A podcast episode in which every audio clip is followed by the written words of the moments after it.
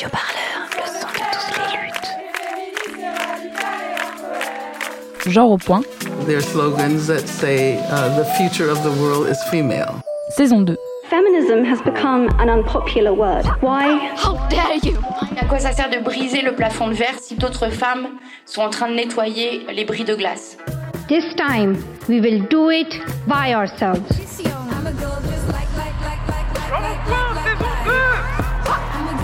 Comment on se réapproprier des, des tactiques, des stratégies, des actions, des pratiques qui sont reconnues comme viriles, masculines La faute, c'est elle. Alors comment elle s'est habillée? Qu'est-ce qu'elle a fait? Qu'est-ce qu'elle a dit? Qu'est-ce qu'elle a bu? Mais arrêtons, quoi. Et c'est possible de faire autrement, société. Genre au point. Saison 2. On se lève et on se casse. La prise de conscience sur les inégalités de genre s'installe. La parole se libère. Les mouvements féministes ne cessent d'occuper l'espace.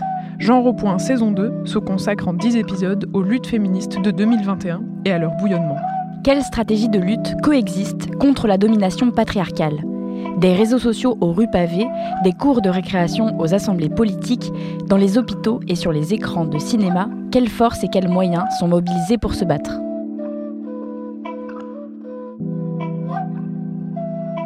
Genre au point, saison 2, épisode 3. À l'école, le genre au placard.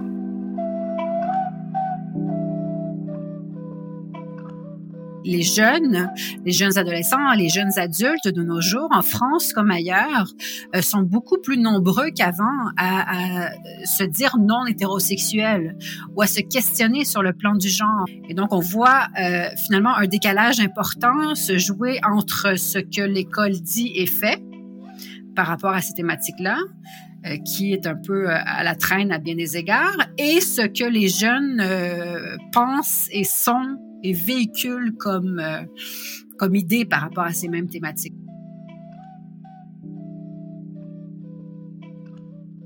À quoi ressemble l'école aujourd'hui lorsqu'on est gay ou lesbienne dans un monde éducatif très hétérosexuel? Comment alors vivre ses premières relations amoureuses à l'école? Comment grandir en tant que personne trans, queer ou intersexe lorsqu'il n'existe que des représentations binaires?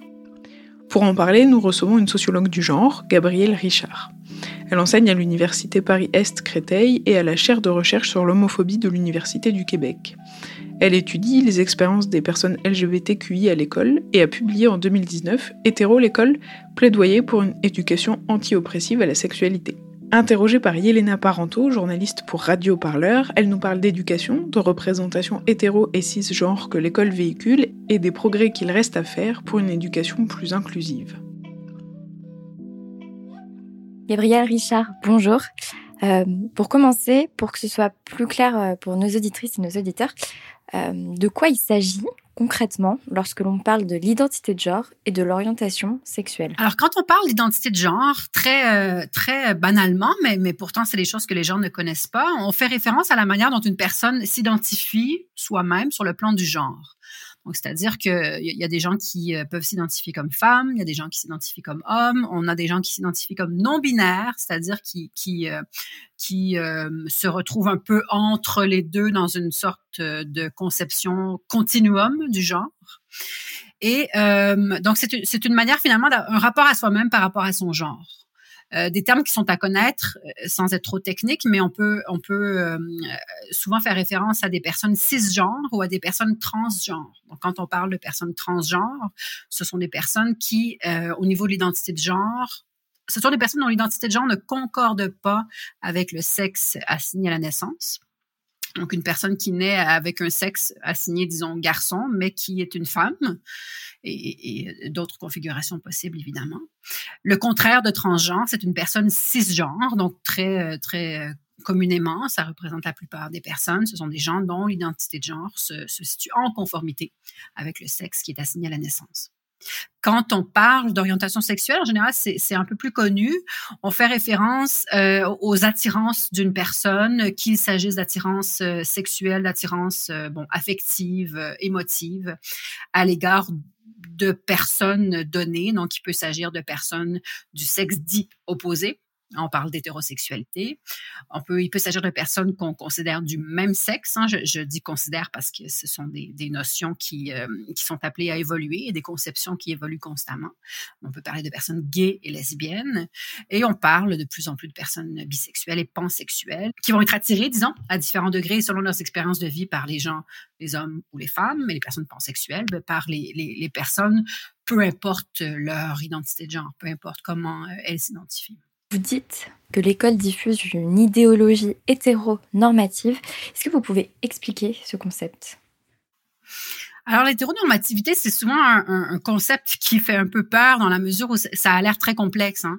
Mais ce qu'on ce qu'on évoque, ou ce que j'évoque dans mon livre euh, quand je parle d'hétéronormativité, c'est simplement l'idée que euh, on se représente euh, l'hétérosexualité comme étant une norme. Hein, c'est-à-dire que globalement, nos attentes à l'égard d'autrui dans la société, euh, c'est des attentes d'hétérosexualité.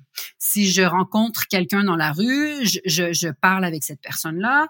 Euh, souvent, les, les, premières questions que je vais lui poser, bon, qu'est-ce que tu fais dans la vie? Puis, euh, je vais présumer l'hétérosexualité de la personne en demandant à, à, une personne que je lis comme étant une femme, ah, est-ce que vous avez, euh, êtes-vous marié avec Avez-vous un amoureux? Avez-vous un mari? Etc.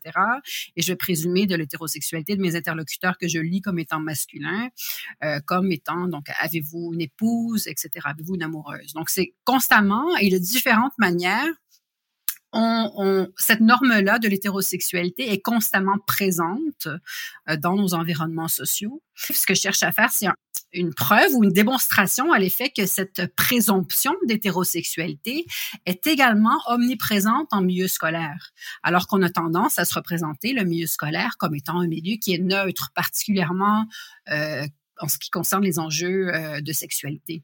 On parle parfois de sexualité à l'école, mais c'est dans des cours très, très précis, etc. On n'a pas l'impression que ces enjeux-là euh, sortent de la sphère très, très contrôlée des séances euh, rares d'éducation à la sexualité. Ben, or, et on aura l'occasion d'en reparler, mais or, pour peu qu'on euh, qu'on regarde euh, l'expérience scolaire ou ce qui se passe à l'école avec ce regard euh, qui s'intéresse à l'hétéronormativité, mais on se rend vite compte qu'au contraire, le milieu scolaire fourmille de normes relatives au genre et relatives à la sexualité. Et euh, comment elle se manifeste, cette norme hétérosexuelle, à l'école? Alors, les, les, les, règles par rapport à l'hétérosexualité en milieu scolaire, bon, d'une part, elles sont à, bien des endroits et on, on, on, va le voir un peu plus en détail, mais elles sont souvent euh, difficiles à voir parce que l'hétérosexualité, ça, on, le considère comme allant de soi, donc c'est rare qu'on le, qu'on le voit comme étant prescriptif ou normatif. Je vais donner des exemples et, ce sera plus clair. Donc, de différentes manières, euh, à la fois dans les contenus scolaires, mais aussi dans les structures, dans la manière dont l'école est conçue, et à ce titre-là, dans la manière dont la société est conçue, évidemment, mais là, mon regard porte sur le milieu scolaire. Euh, L'école va euh, se construire autour de cette présomption de l'hétérosexualité de, des élèves et, des membres de l'équipe éducative. Euh, si on pense à si on pense à des lieux très euh, très très euh, d'une grande banalité finalement qu'on fréquente au quotidien, les, les, toilettes ou les vestiaires sportifs qu'on fréquente quand on est quand on est élève, quand on est étudiant, ben on sait tous et toutes que ces vestiaires-là et ces toilettes-là sont séparés sur la base du genre. Donc on a des toilettes filles et des toilettes garçons. Euh, ça va de soi même et c'est même rarement questionné. Or, si on, on, prend un pas de recul par rapport à ces structures-là, ben on se rend vite compte que ben, pourquoi elle sépare les filles des garçons? Pourquoi on considère que c'est important que, surtout quand il s'agit de toilettes de cabines fermées, pourquoi c'est important de séparer les corps des filles et les corps des garçons? Mais ben, c'est parce que ce qui est, ce qui est, ce qui est sous-jacent à tout ça, c'est l'idée que euh, il y aurait nécessairement une attirance, euh, voire davantage, voire un désir de passer à l'action euh, entre filles et garçons, et qui se manifesterait dès le jeune âge, dès l'élémentaire, le collège et le lycée. Donc déjà, sur la base de la structure ou la manière dont, les, dont ces locaux-là, par exemple, sont construits, et encore une fois, je le répète, mais c'est pas spécifique à la sphère scolaire. Mais déjà là, on voit que c'est euh, alimenté par la présomption qu'il y a euh, deux manières deux, types de corps, deux manières d'être, et que euh, on présume de la complémentarité, de l'attirance nécessaire par les garçons et des filles, etc. Donc ça, c'est un exemple très, très banal sur la question des structures scolaires. Mais pour peu euh, qu'on se penche sur euh, notamment les contenus scolaires, ce qui est véhiculé euh, en termes de, de, de, savoir et d'apprentissage dans les contenus scolaires, on se rend compte d'une part qu'il est très, très rarement, voire jamais fait mention d'autres choses que l'hétérosexualité, c'est-à-dire qu'il est très rare qu'on évoque l'orientation sexuelle dans un sens, euh, dans une démarche d'explicitation de la chose. Il est très rare qu'on parle d'homosexualité à l'école, de pansexualité encore moins, etc. Or, les gens vont me dire, mais on, oui, mais on parle rarement d'hétérosexualité également. C'est pas le cas parce que l'hétérosexualité, elle est, elle est, euh, elle est partout. Elle est dans les exercices de maths qui dit euh, euh je ne sais trop, Paul fait le repas, il demande à son épouse de faire tel truc. Donc, c'est constamment présent dans ce qu'on véhicule dans nos livres à l'école, dans les histoires qu'on raconte à nos enfants, mais c'est aussi présent dans les interactions informelles qu'elles aient lieu entre élèves ou entre adultes et jeunes, ben on va constamment euh, présumer euh, de l'hétérosexualité des jeunes. Un exemple très récent de ça, notamment euh, euh, en France, la question des codes vestimentaires, on, fait beaucoup parler à la, rentrée scolaire 2020 euh, parce que justement, on considère, et de plus en plus de jeunes filles notamment, considèrent les contenus, les, codes vestimentaires comme étant sexistes, et ils le sont effectivement. Et pourquoi sont-ils sexistes? Parce qu'ils présument du fait que nécessairement les filles doivent se, se prémunir ou se protéger d'un regard masculin qui sexualiserait leur personne. Donc, c'est encore cette prémisse-là qui est sous-jacente à l'existence de ces codes vestimentaires qu'on considère sexistes. Et je pense que cette lecture-là, euh, ce regard euh, sur une école qui a bien des égards hétéronormatifs, ben, nous permet de comprendre plusieurs enjeux d'actualité récentes et un peu moins récentes. Alors justement, sur ces injonctions vestimentaires, euh, je vous propose qu'on écoute un extrait du reportage de Pauline Mozowski sur Radio Parleur euh, qui porte sur le mouvement du 14 septembre et le hashtag Balance ton bahut. Donc ce mouvement, il fait suite à la sanction d'une élève pour avoir porté un crop top. Bon les gars, aujourd'hui je vais vous parler d'un truc super important et qui me tient vraiment au cœur. Parce que comme vous le savez, je suis arrivée en cours et on m'a pas accepté parce que j'avais un crop top. Donc j'ai vu énormément de vidéos dans les pourtois où c'était la même chose pour des jeunes filles. Et donc, j'ai entendu dire que lundi, lundi 14 septembre, donc ce lundi, on allait toutes se manifester entre guillemets pour dire au CPE tout simplement, enfin notre lycée tout court ou collège, qu'on en a marre et qu'on aimerait arrêter d'être sexualisé en permanence et qu'on doit pas s'habiller d'une certaine manière pour soi-disant retenir les garçons de leur regard malsain ou même tout simplement, on n'a pas besoin de s'habiller en costard cravate pour aller à l'école. Parce que personnellement, je vais pas m'habiller en costume pour poser mon cul pendant 6 heures sur une chaise. Quel message ici on envoie aux élèves à travers ces sanctions? L'exemple des codes vestimentaires est très très parlant, puis, puis l'extrait qu'on vient d'entendre l'est tout autant. C'est-à-dire que ça nous démontre bien à quel point, euh, d'une part, on considère que les jeunes, et particulièrement les jeunes filles, ne sont pas ou ne seraient pas en mesure de prendre euh, des décisions convenables concernant leur corps et à quel point leur corps devrait ou non être exposé dans la sphère scolaire. Donc, d'une part, je pense qu'il y a un discours d'infantilisation euh, des jeunes qui est, qui est très, très fort là-dedans. Et euh, d'autre part, évidemment, ce discours-là ne concerne pas les jeunes garçons et les, et les jeunes filles au même titre. Donc, on voit très, très clairement dans l'extrait qu'on vient, qu'on vient d'entendre le fait qu'on considère que le corps des filles, le corps des, des jeunes fille qui fréquente nos écoles euh, est un objet à contrôler. Il est à contrôler par l'institution scolaire, mais pourquoi l'institution scolaire considère qu'elle doit contrôler les corps et la manière dont les corps se vêtissent? Mais parce que les corps font l'objet, ou on présume qu'ils font l'objet de regards inappropriés et sexualisants, et, ils font l'objet, ou parfois on présume qu'ils font l'objet euh, euh d'attouchements et d'attouchements non désirés. Donc l'idée, évidemment, n'est pas de banaliser l'existence de ces attouchements-là qui effectivement ont lieu dans la sphère scolaire et qui méritent qu'on s'y attarde.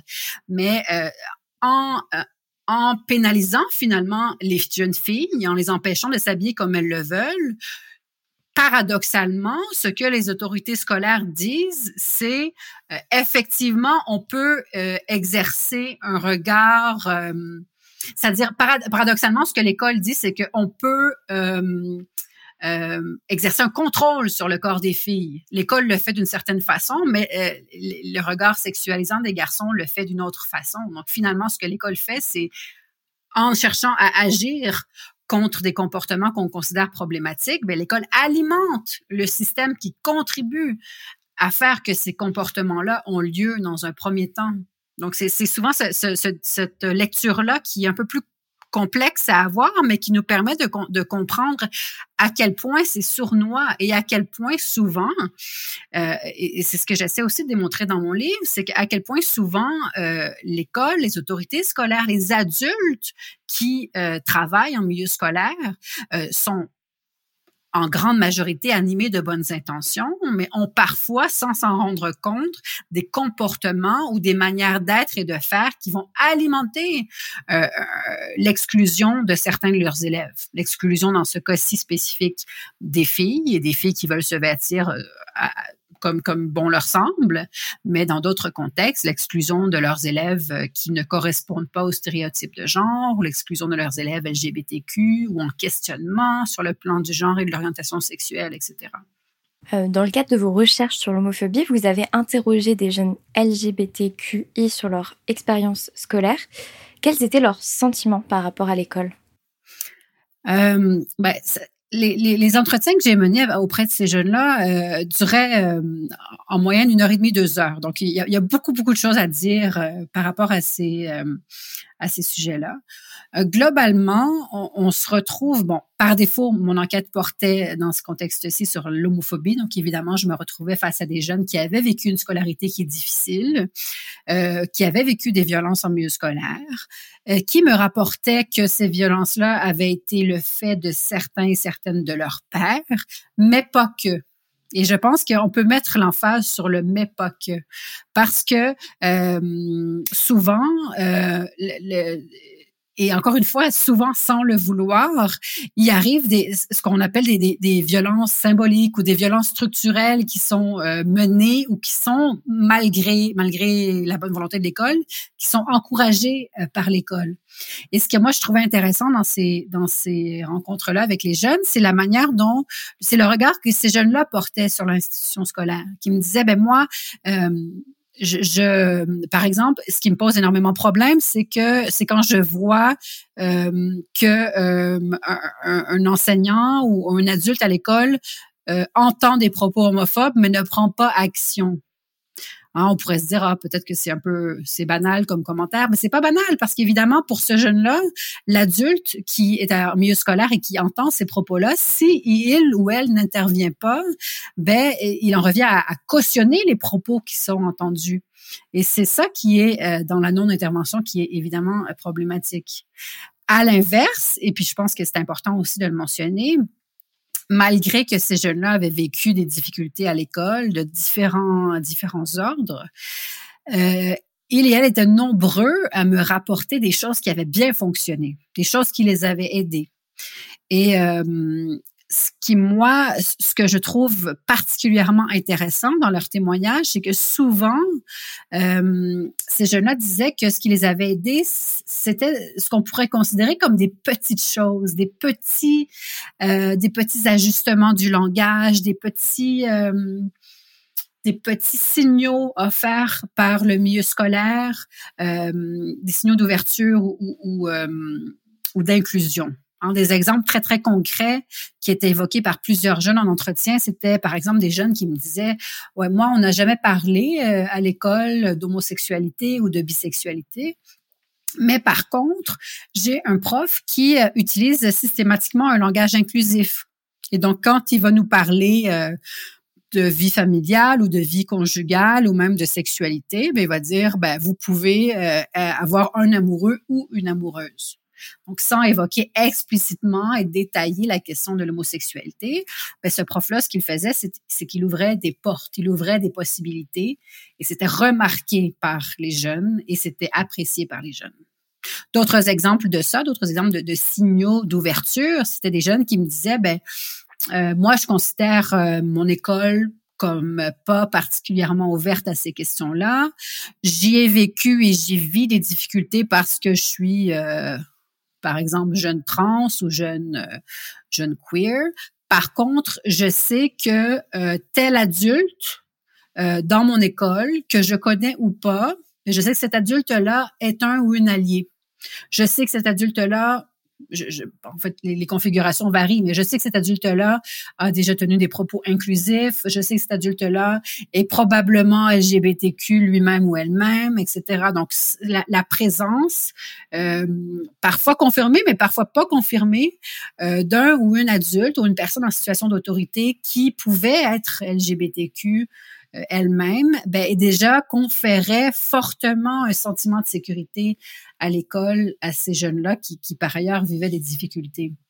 Donc, je pense que ce que ça met en évidence, c'est, oui, la, la multiplicité des, des, des, euh, des expériences scolaires qui peuvent être difficiles.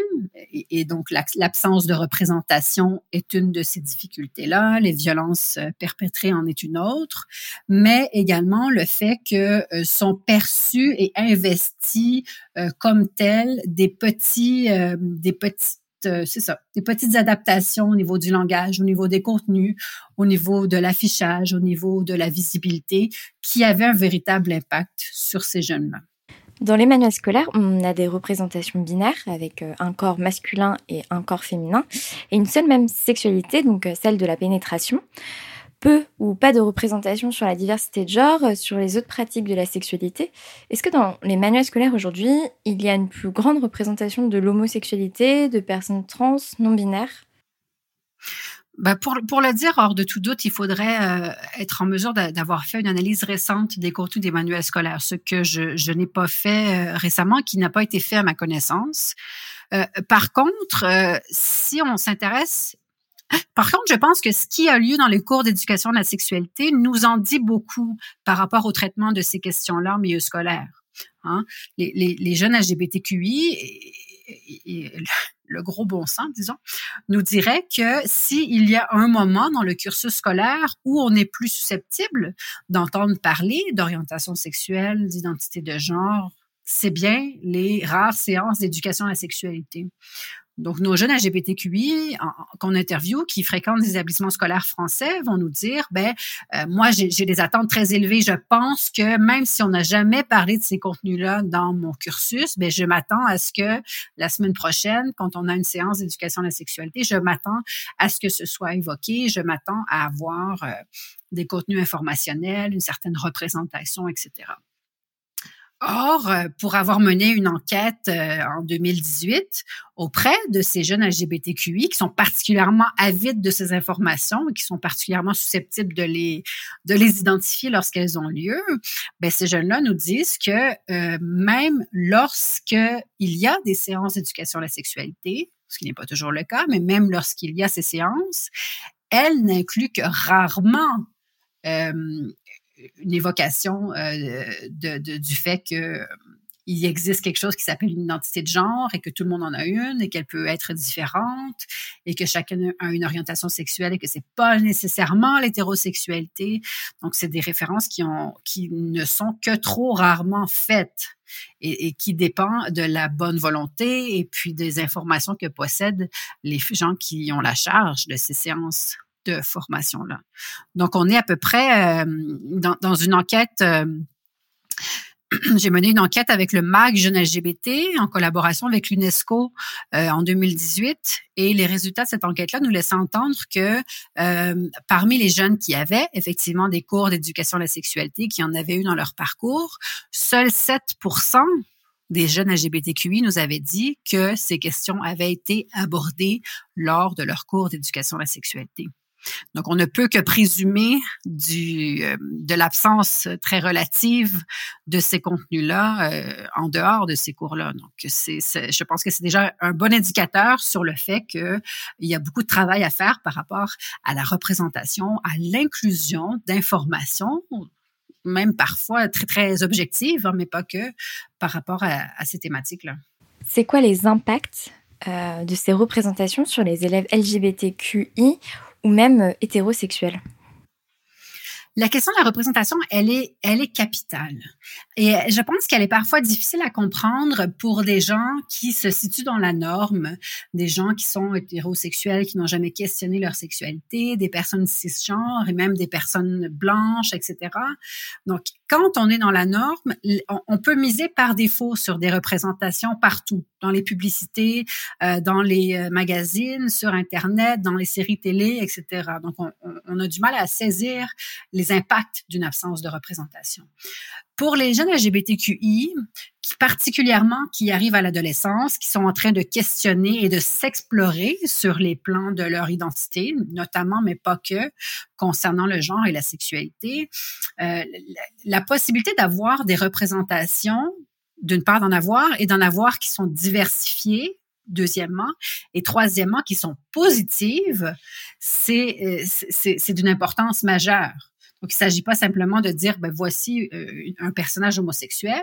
Si à chaque fois qu'on voit un personnage homosexuel dans une série, euh, il est en larmes parce qu'il s'est fait frapper, ben la représentation n'a qu'un impact minimal positif parce que mal, c'est difficile pour les jeunes de se projeter adéquatement dans, ce genre de, scénario. Donc, vraiment, il faut une multiplicité de représentations, une multiplicité, de représentations positives pour que les jeunes soient en mesure de se projeter dans l'âge adulte et de se voir euh, à l'écran et refléter dans les magazines et dans les manuels, etc., comme euh, euh ayant euh, la possibilité d'être dans des relations conjugales, amicales, familiales, satisfaisantes et positives et bienveillantes, etc. La question de la représentation des, jeunes LGBTQI et des personnes LGBTQI au sens large, elle est aussi, vous l'avez souligné très justement, elle est aussi d'une grande importance pour l'ensemble des jeunes. Donc, elle est importante spécifiquement pour les jeunes LGBTQI qui ont besoin de, de modèles euh, auprès desquels se, se rattacher ou, euh, contre lesquels se construire. Mais l'ensemble des jeunes a également besoin de modèles pour être en mesure de voir la, la diversité humaine, qui est une diversité qui est, euh, qui est naturelle et qui est si rarement représentée que ça conforme, que ça conforte dans la tête des gens le fait que l'hétérosexualité est la norme. C'est-à-dire que je, ne peux pas euh, arriver une fois en milieu scolaire et dire ah vous savez euh, il n'y a pas que l'hétérosexualité dans la vie il y a d'autres choses. Il faut le, le, montrer et il faut le montrer constamment. Il faut le faire comprendre aussi de différentes manières et ça ça passe de façon inévitable, il me semble, par la représentation. Qu'est-ce qui pourrait être mis en place pour parler euh, de ces questions à la puberté, au collège et au lycée? Il y a beaucoup de choses qui peuvent être mises en place et qui concernent différentes euh, dimensions de, leur expérience scolaire.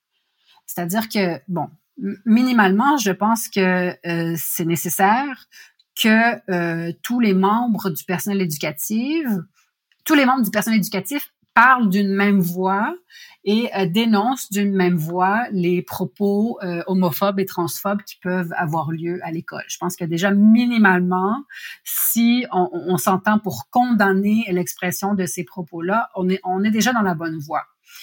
Ensuite, je pense que euh, il y, a, y, a, des associations qui font un travail euh, exceptionnelles, des associations locales qui sont des alliés, euh, je pense, pour les établissements scolaires qui, qui œuvrent dans, dans, dans ces milieux-là et qui euh, méritent d'avoir euh, le pied dans la porte des écoles et qui méritent qu'on leur accorde donc la place pour mettre des affiches et la place pour interagir et intervenir auprès des élèves sur une base régulière dans les classes, de manière à récolter euh, certains mythes, certains stéréotypes qui sont encore très nombreux autour de euh, c'est quoi la féminité, c'est quoi la masculinité, c'est quoi des personnes LGBTQI, puis euh, euh, les présomptions qu'on peut avoir quant à leur existence et remettre les pendules à l'heure euh, à cet effet-là. Donc, je pense qu'il y a beaucoup d'associations qui font un travail impeccable. Je pense qu'il y a des initiatives aussi locales euh, sur lesquelles on, on, devrait miser davantage. Je pense notamment à des compagnies de théâtre forum qui abordent ces thématiques-là, mais de manière à donner la parole aux jeunes et les, les, euh, les faire être partie prenante de la solution. Je pense que déjà, on, on, est euh, on chemine encore une fois dans la bonne direction à partir du moment où on n'est pas dans l'imposition d'un message aux jeunes, mais bien dans la collaboration, dans la réflexion collective avec les jeunes sur quelles sont les normes, en quoi les normes qui sont dominantes, qui sont euh, nos normes de genre, nos normes de sexualité, mais pas que, sont dommageables pour tout le monde et pas que pour les élèves LGBTQI, mais bien pour l'ensemble des élèves qui euh, sont souvent contraints d'exprimer leur masculinité ou leur féminité dans des termes qui sont très, très restrictifs et qui correspondent pas nécessairement à comment euh, ils se sentent ou à leurs habiletés, etc. Donc, à partir du moment où, on questionne en quoi ces normes-là sont omniprésentes, en quoi ces normes-là touchent tout le monde et peuvent toucher tout le monde de manière euh, à, causer des problèmes, et à partir du moment où on, discute et on met les jeunes euh, dans une place euh, décisionnelle et de réflexion par rapport à ces normes-là, mais je pense que déjà, on, on, est dans une bonne voie pour améliorer significativement le vécu scolaire des jeunes LGBTQI. D'ailleurs, à quel âge peut-on parler de ces questions? On a aujourd'hui des exemples médiatisés de jeunes garçons qui se sentent filles et inversement. Euh, je pense notamment au documentaire sur Arte, Petite fille, qui retrace le parcours euh, de Sacha, qui a 10 ans et qui est née dans un corps de garçon, mais qui se sent être une fille. Est-ce qu'il serait imaginable d'aborder ces questions dès la primaire? C'est non seulement imaginable, mais c'est également tout à fait possible et c'est même souhaitable. Et euh, évidemment, quand on parle de, parler de sexualité et de, personnes trans au primaire ou en maternelle, c'est sûr qu'on on voit déjà les gens s'affoler, on, voit pratiquement la levée de boucliers. Évidemment, on va pas rentrer dans une école euh, maternelle et s'asseoir avec des jeunes et, parler nécessairement frontalement de c'est quoi être une personne trans mais je pense que les jeunes sont en mesure d'entendre très euh, très tôt que euh, ben, il y a différents types de familles, euh, que toutes ces familles-là sont sont euh, sont valables pour autant qu'il y ait de l'amour et du respect d'autrui. C'est le genre de message qu'ils peuvent entendre. Euh, très tôt, je pense qu'on peut les faire réfléchir de façon critique aux stéréotypes de genre et, et ce n'est pas ce ne sont pas les exemples qui manquent, notamment quand on pense aux contes et histoires pour enfants. Donc, on a, souvent des représentations qui sont encore malheureusement euh, très stéréotypées, notamment dans les grands classiques. Et c'est très facile, il me semble, pour un enseignant, une enseignante, de s'emparer de ce matériel-là et de discuter avec les élèves sur, mais pourquoi tu penses ici que la princesse, tout ce qu'elle a à faire dans cette histoire-là, c'est d'attendre le prince? Est-ce que tu penses pas qu'elle a d'autres choses à faire? Qu'est-ce qu'elle pourrait faire d'autre? Donc, ce genre de réflexion-là, c'est tout à fait une réflexion qui est euh, envisageable et, tout à fait pertinente à avoir auprès de jeunes qui ont peut-être 3, 4, 5 ans et qui déjà euh, préparent le terrain euh, à des réflexions qui sont un peu plus complexes au fur et à mesure que les jeunes gagnent en âge et euh, en complexité au niveau de la pensée. Mais je sais que c'est des discussions qui qui ont déjà lieu dans bien des écoles élémentaires, dans bien des classes de maternelle, et qui déjà euh, contribuent et font, font un bon bout de chemin dans, euh, dans, euh, dans le fait de, de, de, de semer dans l'esprit de ces jeunes-là la, graine de cette diversité-là humaine euh, qui est riche et qui est porteuse pour l'avenir. Vous formez des enseignants à une éducation anti-oppressive et inclusive. Est-ce que vous pouvez nous dire en quoi ça consiste? Absolument. Euh, moi, je fais souvent de la formation complémentaire, essentiellement auprès d'enseignants, donc qui sont déjà en poste, déjà en exercice, et euh, qui se rendent compte de différentes manières de des limites de leur pratique pédagogique et plus largement du milieu scolaire et de la manière dont il s'est structuré. Euh, donc, des limites de tout ça pour euh, euh, appréhender la diversité des, des parcours de leurs élèves. Donc beaucoup. En fait, ce qui arrive, c'est que souvent quand on vient à moi, ça fait suite à euh, un, incident ou euh, un, drame, même parfois en milieu scolaire, où les profs ou l'équipe éducative, la direction euh, viennent et disent ah ben, on, on se rend compte qu'on a besoin de formation et d'éducation sur ces thématiques-là. Et donc, je pense qu'une partie de mon travail consiste à, à informer, c'est-à-dire qu'il y a encore beaucoup de méconnaissances de quoi on parle quand on parle de, de bisexualité, de pansexualité. C'est quoi le queer? Qu'est-ce qu'une personne intersexe? Est-ce que le sexe, c'est la même chose que le genre? C'est quoi l'identité de genre par rapport à l'expression de genre, etc.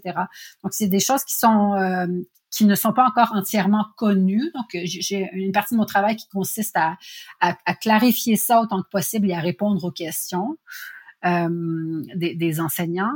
Et une partie de mon travail consiste aussi à leur faire euh, à leur faire comprendre et c'est pas toujours facile mais à leur faire comprendre que euh, le, le, milieu scolaire et eux qui, euh, qui travaillent dans ce milieu scolaire-là se retrouvent souvent, malgré eux, à être complices. Euh, et là, je, le dis euh, volontairement de façon choquante, mais complices de l'oppression de certains de leurs élèves. C'est-à-dire que j'essaie de leur faire comprendre à travers des citations d'entretien avec d'autres enseignants, des citations d'entretien avec des jeunes, des euh, références à des études, etc. Donc, leur faire comprendre que euh, ils contribuent ou ils peuvent contribuer à alimenter des normes qui sont dommageables euh, pour l'ensemble des élèves et spécifiquement pour leurs élèves LGBTQI. C'est parfois difficile parce que justement, on se représente souvent le métier d'enseignant comme étant euh, ben, par défaut neutre. Hein, donc, les enseignants considèrent qu'ils sont neutres et euh, vont transmettre des notions qui sont objective et neutre à leurs élèves. Donc, une partie de mon travail, c'est de leur faire comprendre que personne n'est neutre et tout le monde est situé sur le plan euh, racial, sur le plan du genre, sur le plan de la sexualité, etc. Donc ça, c'est souvent un, exercice qui est euh, un peu plus complexe parce que ça vient en, confrontation assez directe avec leur conception de leur métier. Et puis, euh, ben, dans un troisième temps, on, va réfléchir à comment améliorer les choses. Et là, on a deux types de d'approche pédagogique. Donc, l'approche pédagogique inclusive, qui est de dire je ne change pas ma manière de faire, mais j'inclus euh, une diversité de représentation à mes contenus scolaires, par exemple. Euh, par exemple, je suis prof de français, je vais faire lire tel livre euh, comme d'habitude, mais aussi je vais rajouter un livre qui va parler d'homosexualité, par exemple, ce qui va amener une discussion en classe. Donc ça, c'est une approche qui est inclusive. Une approche qui est anti-oppressive, par contre, c'est euh, d'amener les enseignants à euh, faire que les élèves se questionnent et questionnent les normes qui sont dominantes. C'est les amener à réfléchir sur ben, peut-être simplement comment ça se fait que vous pensez que jamais vous n'avez entendu parler de d'homosexualité, de bisexualité ou de personnes trans dans votre parcours jusqu'ici? Pourquoi est-ce que dans les films, voici euh, la place qu'on réserve en général aux protagonistes féminins? Euh, donc, leur faire réfléchir justement à nos représentations, à nos normes, aux rapports de pouvoir qui sont euh, omniprésents dans la société et les amener à développer un regard critique, donc à les outiller pour aller de l'avant dans un monde où, où tout le monde joue un rôle, un ou des rôles spécifiques dans des rapports de pouvoir qui sont souvent complexes. Donc, c'est un peu euh, ma démarche quand je, je, forme les enseignants. Donc, ce n'est pas nécessairement un, travail qui est simple, mais euh, je, pense que la majorité des enseignants avec lesquels je, fais affaire sont euh, armés d'une bonne foi exceptionnelle et d'une conviction vraiment dans, d'une foi profonde, je dirais, dans la capacité des jeunes de de s'emparer de ces questions-là euh, frontalement. Donc, c'est très, je trouve ça très inspirant.